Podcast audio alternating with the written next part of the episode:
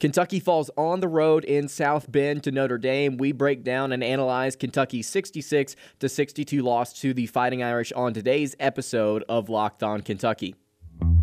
You are Locked On Kentucky, your daily podcast on the Kentucky Wildcats, part of the Locked On Podcast Network, your team every day. All right, what's going on, Big Blue Nation? Welcome on into Locked On Kentucky, your daily Kentucky Wildcats podcast. I'm your host, Lance Dahl, also host of On the Line on ESPN 106.7 and Fox Sports Central, Alabama. Also writer for USA Today for various SEC-related things, but on this podcast specifically, we take a dive into all things Kentucky athletics. Today's episode is brought to you by Sonos. Sonos is the official sponsor of ESPN College Football. Go to Sonos.com to learn more. Thank you so much for making Locked On Kentucky your first listen every single day. I want to remind everybody that we are free and available on all platforms. All right, so heartbreak in South Bend, Indiana. The Kentucky Wildcats fell on the road to the Fighting Irish. 66-62 was the final score. We're going to break down what I saw in the first half, the second half, and then just overall final thoughts here to wrap things up. So the first half, as usual, and this has been a theme every single time I've done a breakdown of the Wildcats during their really weak non-conference slate that I have gotten to break down for you guys. As usual, Kentucky had no aggression on the defensive end early, and Notre Dame kind of did what they wanted. They just kind of ran their offense. They moved the ball around the perimeter. They worked it inside. They just kind of did what they wanted. Now, the shots weren't necessarily falling for these teams all day, but it was interesting to note that once again, Kentucky came out on the defensive end where it wasn't necessarily like they were asleep, which we'll get to much later in the podcast. It wasn't necessarily like they were asleep. They just weren't applying pressure. They were just trying to feel things out, trying to see what Notre Dame had. There was a couple-minute stretch in the first half where Notre Dame didn't score, where Kentucky literally just let them do whatever they want. It's like, okay, this team doesn't shoot well. We know that. Let's take advantage of that by simply not taking advantage of anything. Let's just watch them just not play well on the offensive end. I do want to point out that I just want to say that I was wrong on Friday, and we were talking about this, is that KenPom says, according to his statistics, that Notre Dame is one of the most efficient offenses in the nation, and we don't have to get into statistical breakdown of Notre Dame here again because we talked about it on Friday. But they are one of the most efficient offenses in the country, even though their shooting percentages are not that great. In fact, they are absolutely terrible from three, which we cited just this past Friday. So It was weird to see that kind of dynamic play out in front of me, just to kind of watch, okay, well, Notre Dame's still not shooting very well, but they're still in this game, and offensively they're actually doing some things that are relatively impressive. They were getting cuts and different things like that to the basket. Occasionally they would make a three. I mean, it was not like this was a terrible team. This is not what I thought it was going. This game did not play out the way that I thought it was going to. Notre Dame was way more talented, specifically on the offensive end, than I would have guessed, especially since they're only scoring, 68 points a game? I mean, I just didn't expect that much out of this offense. TyTy was playing well early.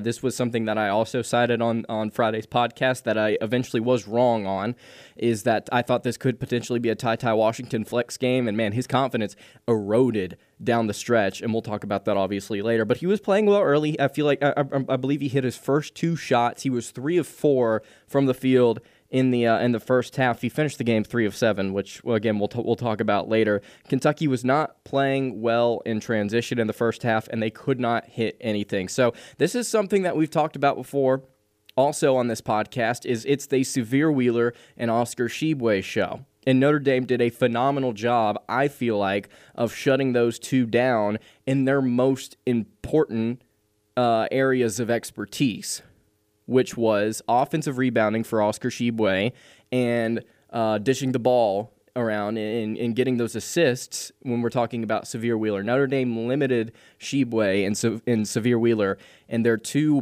best statistical categories, and it really hurt Kentucky's offense all day. Also, the fact that they couldn't knock down anything, which we'll get to later, but specifically in transition, whether it was Wheeler probing, inside, whether it was Kentucky trying to make a three. Kentucky was not running well in transition. They only had 6 fast break points on the entire night, which is not good at all. To only have just a couple of buckets and on the fast break when I feel like there were multiple opportunities in this game for Kentucky to make a shot down. Notre Dame had a really good ball movement in the first half. Kentucky would either overcommit or undercommit on screens and even false action, which Notre Dame ran on both sides of the wing. So Notre Dame, interestingly, I don't know if this is, I don't think this is unique to them, but I noticed that when Kentucky would set screens, often it would be a hard screen and then there would be a cut to the basket by the screener. But with Notre Dame, they would only set hard screens off ball, which means they would whenever they would run their offense, whenever they would try and run a play, they would set hard screens with players that were not that didn't have the ball. And they would often set screens away from the ball, and they would be hard screens, meaning the screener would set it, he would be firm, and then he wouldn't move until the player got around him that he was screening for, and then he would make a movement on the offense. And typically, honestly, when I saw it, it didn't feel like there was a certain direction for the screener to go. It felt like he was just kind of, okay, now your job's done, and we'll just let the rest of the play develop. But point being, they'd run hard screens off ball, and whenever they ran screens on ball, they would run this type of false action where the screener wouldn't actually set anything. He would just kind of use his body as a barrier in a non-screen type of way, and he would either cut to the basket or cut to a side of the court where there could be options where the ball carrier or the guy with the ball would be able to make a decision. Do I take it downhill now that I have this open lane a little bit, or do I dish it off to the guy that just set a screen for me, so to speak, and do I let him potentially knock down a shot? And Kentucky would either overcommit, which means they would overcommit to the guy with the actual ball, and they would leave the false action open, and that would hurt them on the way to the basket. Or they would undercommit, which means they would focus more on the guy setting the screen, and Sahvir Wheeler got caught underneath this a couple of times and let the guy with the ball knock down a couple of shots, and it was just one way or another. Kentucky was just really struggling with that false action, really for what felt like the entire game, but they really struggled in this first half specifically, I feel like, on that false action. It was frustrating to watch as a fan. It's like, okay, all you got to do is run your man-to-man, right, which Kentucky was doing often in this game, and switch. That's all you've got to do is just switch. You got to fight through the screen and switch. It's not that difficult. Let's not get aggressive. Just commit to your guy and play defense. But Kentucky did not do that very well in the first half. Kentucky also, talking about the Wildcats running man-to-man, Notre Dame also ran man-to-man on the end, on the defensive end, and, man, it frustrated Kentucky. I mean, if they could not get inside, Kentucky was really struggling in this game, and I've talked about how TyTy Washington creates very well in isolation. Look, the looks that he got in this game, I think almost all of them, if not all of them, I'd have to go back and look at every single specific instance, but almost all of them, he had to come off some type of action or some type of pass or something like that. It was not him creating on his own. He really, really struggled. Only had 7 points in this game, but Kentucky could not get into the paint easily in this game. And so against that Notre Dame man-to-man, it felt like it was just a huge struggle on the offensive end for Kentucky. But when they did get into the paint, they were very successful, especially whenever the ball was going to Oscar Tshiebwe. Tshiebwe finished with 25 points on the game, was 11 of 14 from the floor, 7 rebounds, 1 assist. He was the game's leading scorer. And yeah, like I just said, Kentucky very often with Washington and Wheeler tried to probe, which means they would try and get to the elbow of the free throw line, and then they would immediately look to have some type of bounce pass inside to Tshiebwe, and they would just all back off and let him go to work. And often, it 11 times actually, it resulted, well, not 11 times, very often it resulted in a bucket, whether it be a dunk or whether it be just a hook shot or something like that. Tshiebwe, very, very good hands, and Kentucky thrives whenever their offense is revolving around him. But they also, in order to have a game where they score 75 to 80 points a game, they need to be knocking down some of their threes. And in the first half, wouldn't you know it, Kentucky made no threes. They were 0 of 10 from 3-point land. And here's an interesting note. So Kentucky entered this game 339th of 338 Division I teams in percentage of shots coming from three-point range. They were 193rd in three-point shooting percentage. They're shooting about 30.2% on the year. They missed their first 13 three-point attempts on Saturday. Kentucky did. They made just 2 of 19 in the game, and they were 0 of 10 in the first half. And it was not like Notre Dame was just absolutely hounding them on the defensive end. I do want to say the man-to-man for Kentucky, or against Kentucky for Notre Dame, just it absolutely did work. It worked very well, but it was not like every single shot that Kentucky took was contested. There were multiple times where an open shot just simply did not go down for the Wildcats. Just very frustrating basketball to watch. So if you're going to go on the road and you're going to beat a team that is either somewhere around your talent level or slightly more talented than you, you are going to need to knock down at least the percentage of threes that you're hitting on the year. So in that first half, if Kentucky makes 3 of their 10 threes that they took, which would be about average for them on the season, they would be in a much better spot in the second half, where they were not, where late they wouldn't have to be playing not to lose. They could run their offense, and then they could really focus up on the defensive end, which I feel like was a huge issue from an energy standpoint late in that game, which again we'll get to later on. But man, if you're going to take threes, which Kentucky, like I just said, they don't at all. But 0 of 10 from 3 in the first half is just simply unacceptable. It was really, really disappointing in the first half, and it kind of after the end of the first half, it kind of had that vibe. It was like, oh no, Kentucky is not shooting well today, and it's not going to go well, and it certainly did not. And I love how the broadcasters for ESPN were just like, yeah, this is a much better Kentucky team in terms of shooting the basketball, and they've gotten all these transfers, and now they can shoot threes, and they can run, and it's the best offense since 2015, and then this performance happened. Just really disappointing all around from the Kentucky Wildcats in the first half. We're going to talk about what happened in the second half here in just a second. But before we do that, I want to tell you guys about our friends at Prize Picks. Bowl season is here for Kentucky fans. I've been telling you about Prize Picks, and if you still haven't signed up, what are you waiting for? In addition to the college football action, Prize Picks makes college basketball more exciting. Prize Picks is daily fantasy made easy. They are the leader in college sports daily fantasy. They offer more college football and basketball props than anyone in the world, and they offer all the star players of the Power 5 as well as mid-major players you might not have ever even heard of. Prize Picks offers any prop you can think of. In basketball, you can play points, rebounds, assists, threes made, and more. Do not attempt to do anything surrounding threes made with Kentucky, because that could be to your downfall. All of the users that make a deposit using promo code LOCKEDON will receive a 100% instant deposit match up to $100. Again, just be sure to use promo code LOCKEDON. Prize Picks also allows mixed sport entries, which means you can take the over on Embiid combined with the under on Aaron Rodgers in the same entry. Use the award-winning app on both the App Store and Google Play. Entries can be made in 60 seconds or less. It's that easy. Don't hesitate. Check out prizepicks.com and use promo code LOCKEDON, or go to your App Store and download the app today. Prize Picks, daily fantasy made easy. All right, so continuing along here, thanks so much again for making Locked On Kentucky your first listen every day. Make sure to check out the Ultimate College Football Playoff Preview 2021. Local experts, betting advice, and draft analysis. The most comprehensive college football playoff preview begins this Friday. All right, so second half impressions from Kentucky's 66-62 loss to the Notre Dame Fighting Irish.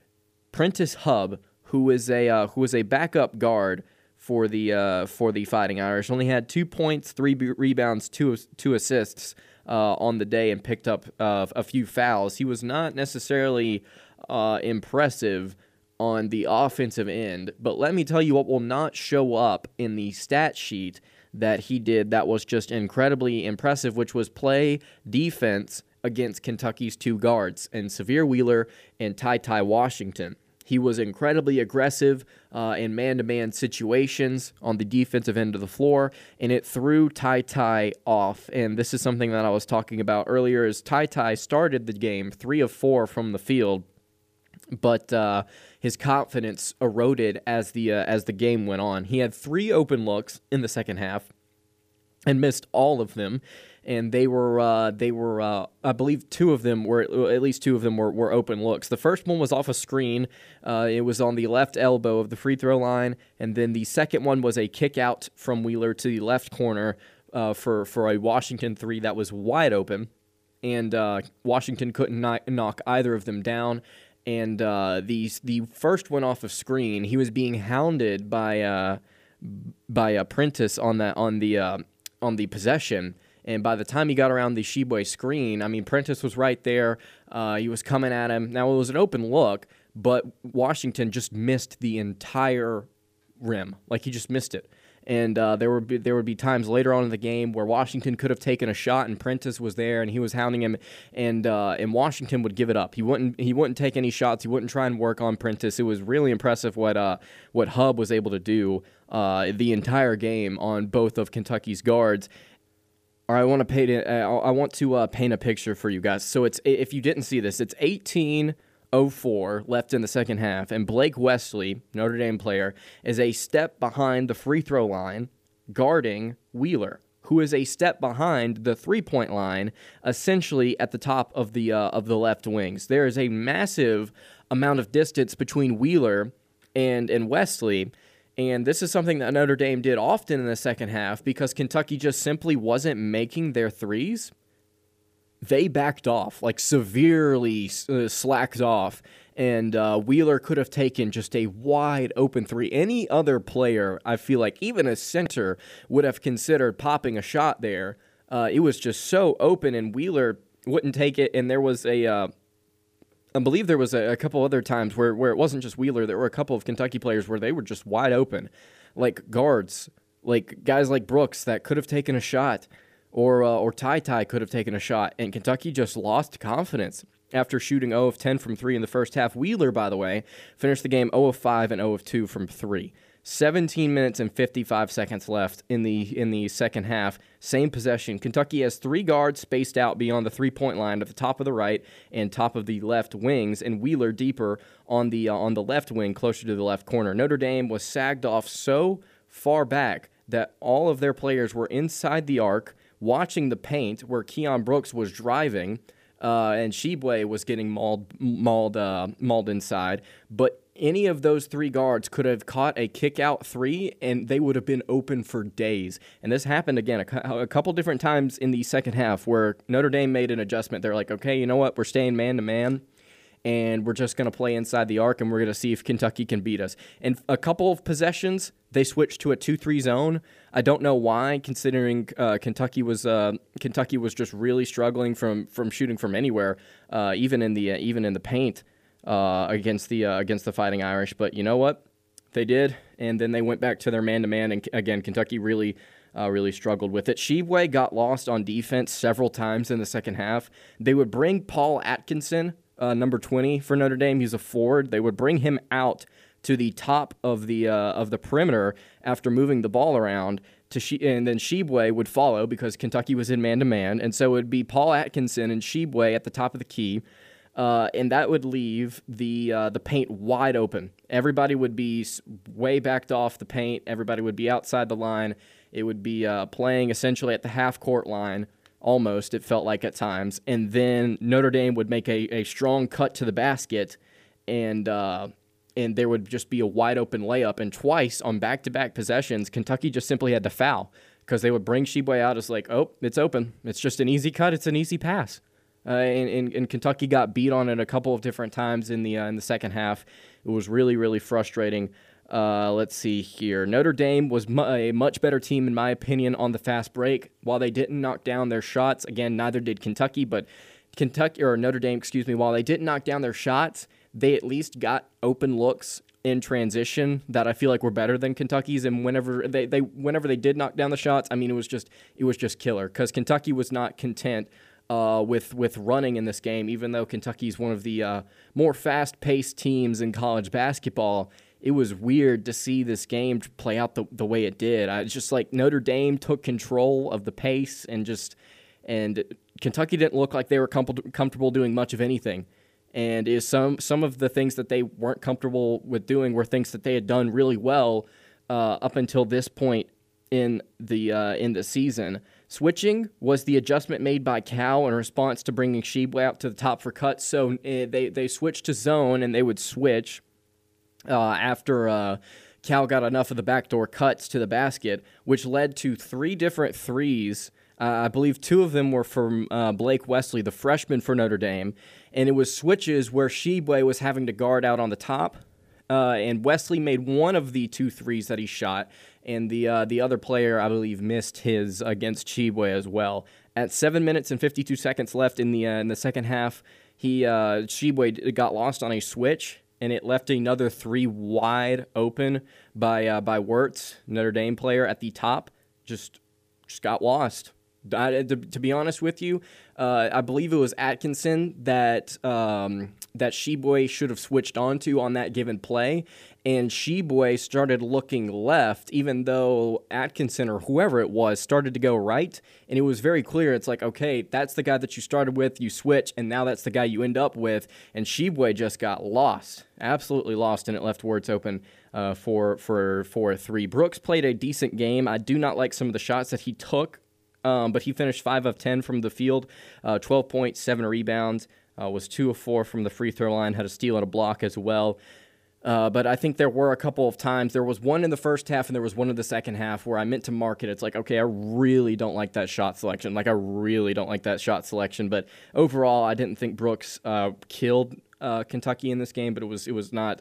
I did not like some of the decisions that he made. Notre Dame, again, like I mentioned earlier, often wouldn't set hard screens on the ball. They would set hard screens off, and they would run false action and look to get downhill while watching their second option. This killed Kentucky late. Whenever Kentucky really started, I feel like, to just kind of lull themselves to sleep on defense. We saw it multiple times down the stretch in the last 3 or 4 minutes of the game where Kentucky built like a 4 or 5 point lead, and then they just fell asleep on the defensive end. Like I said, at the beginning of the game, it was not the intensity that was the issue or the energy, but late in this game, it looked like their energy had been spent. It was just absolutely gone.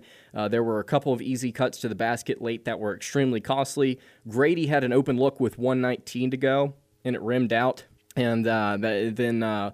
Wesley hit that mid-range jumper, and then TyTy, with about 11 seconds to go, ran all the way down the court with what looked like no intention of doing anything. He was just kind of panicking. It was just a freshman mistake, and he put up a shot that didn't even have a chance, and that was your ball game. And that's the way that it ended. It was just a couple of defensive miscommunications for Kentucky where they just kind of fell asleep. And just poor decisions on the offensive end and mistakes and missed opportunities late in this game for the Wildcats. And that's what cost them. And that's it's just disappointing the way that the game ended. And I don't feel great after seeing that. I don't feel great about these final two games of non-con play, and I do not feel good about SEC play. One more thing before we move on here, and we're going to talk about just what everything looks like for Kentucky from here on out. I'm going to give some thoughts on this team, how they operate. I'm just going to give some thoughts, but one more thing here. Notre Dame, this is something that we talked about on Friday. They don't rotate players a lot. They only use 7 players against Kentucky, and they beat them. And you don't see that very often, at least I don't think, in college basketball, where you have a 7-man rotation and you win.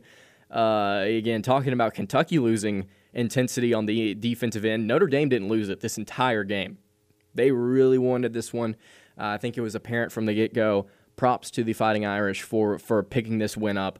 But yeah, Kentucky just kind of lost all desire, it felt like, at the end there, and then panicked whenever things got really, really tight. So we're going to talk about what the future of this season looks like. Just going to give my thoughts on where this program stands now that they played yet another legitimate opponent, I feel like, in just a second.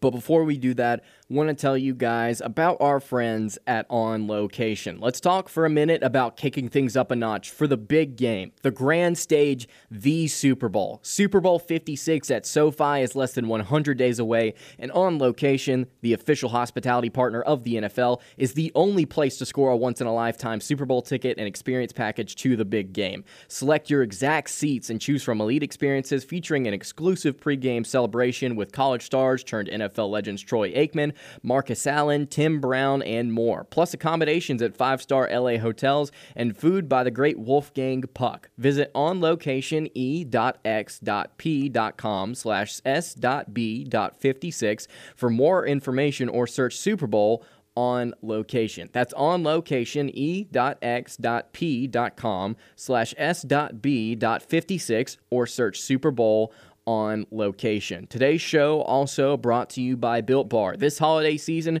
grab the protein bar that tastes like a candy bar, or even better than a candy bar, Built Bar. Filled with so much holiday goodness, rich with decadent flavor, covered in chocolate. But it's amazingly low in calories, sugar, net carbs, and fat, and extremely high in protein. So you get the best of both worlds, both delicious and extremely healthy. And they've got so many different flavors for you to choose from. You could get chocolate brownie, you could get double chocolate, cookies and cream, peanut butter brownie, mint brownie, raspberry, cherry. They've got some fantastic flavors here for you during the holiday season. Built Bar gives you that extra fuel, and you need to bust down those mall doors and battle all the holiday shoppers. You want to cozy up with something warm? Well, here's a little holiday secret. You can dip your Built Bar. For instance, you could get the cookies and cream Built Bar, best decision you could ever make this year, and you could dip it in a hot cup of cocoa. You could get some hot chocolate, dip it in. Absolutely fantastic. You could let it melt a little, give that beverage a little bit of that Built Bar flavor, and then also you'll have a little bit of a melty Built Bar to go with it. Absolutely fantastic with the cookies and cream flavor. Go to Built.com and use promo code LOCKED15 and get 15% off your order this holiday season. Again, use promo code LOCKED15 for 15% off at Built.com. All right, so wrapping up here, again, really appreciate you guys making Locked On Kentucky your first listen every single day. So Kentucky obviously losing to Notre Dame was really disappointing, and this is something that I emphasized on Friday's show. Is I could not care less about the rivalry, so to speak, about between Notre Dame and Kentucky after they played for a couple years in a row. Now, that was not what I was concerned about heading into this matchup. What I was concerned about was getting a resume-building win, right? This is something that Kentucky desperately needs right now after playing a non-conference schedule that is about as weak can get, especially for a program like Kentucky. Mentioned it on Friday, Kentucky's strength of schedule, 350th out of 358 Division I teams right now. After they lost, it actually moved up a little bit. They are now 337th in strength of schedule after losing to Notre Dame by 4. And questions. I have so many different questions about why the schedule was made this way.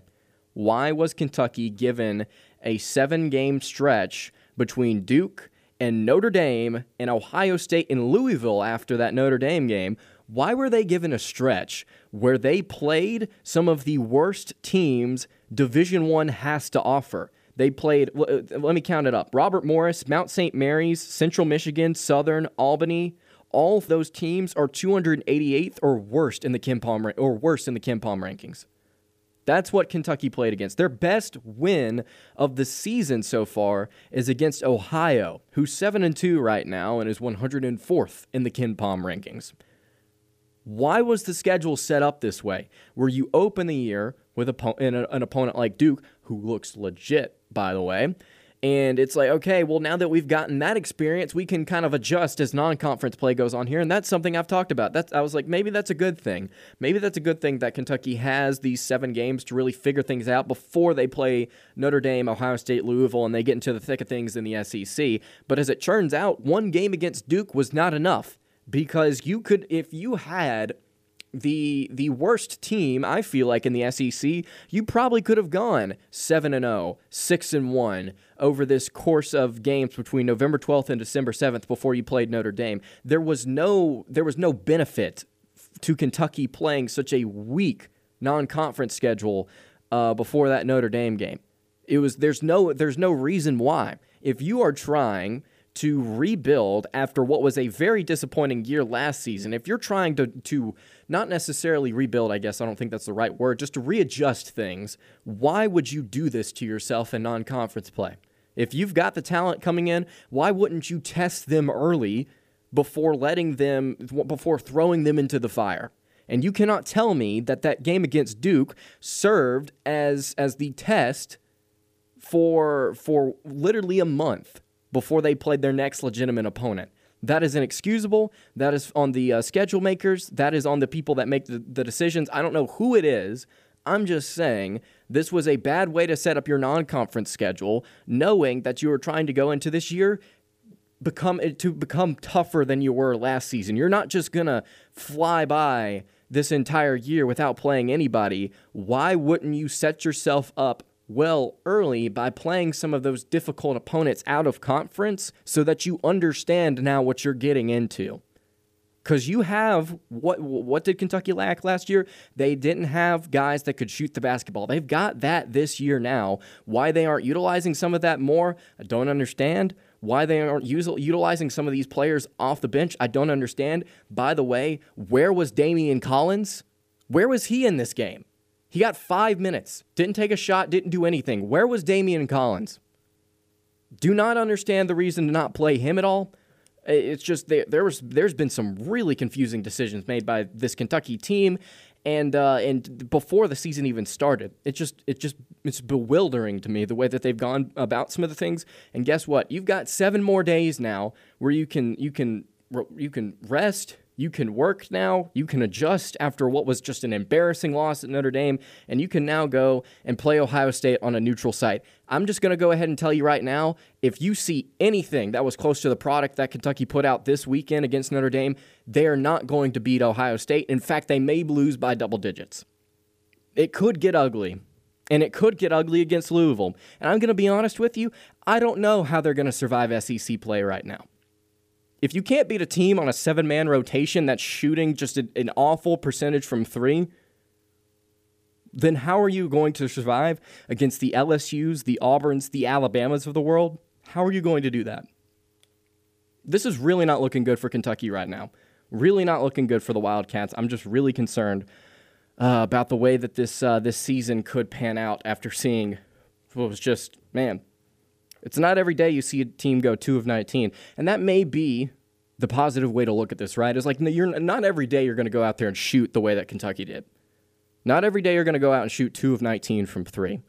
So I hope that they adjust, that they make some of these rotation issues go away, and they figure out how to operate an offense without giving the ball to Oscar Tshiebwe every possession down the floor. All right, so that's going to do it for today's episode of Locked On Kentucky. On tomorrow's show, we're going to talk about Tayvion Robinson, Virginia Tech wide receiver. He transferred to the Wildcats this past weekend. We're going to talk about what he brings to the table. Also, thoughts and prayers to everybody that was affected by the tornadoes in Kentucky over this past weekend. It just breaks your heart to see things like that happen. So just thoughts and prayers to everybody that was affected during those tornadoes. Really praying for you guys. It's a really rough time right now in the state of Kentucky. You can follow the show on Twitter at LockedOnUK. You can follow me on Twitter at DawPound. Again, Tayvion Robinson, a breakdown of him coming tomorrow on the Tuesday edition of Locked On Kentucky. That's going to do it for today, y'all. Go Wildcats, and God bless.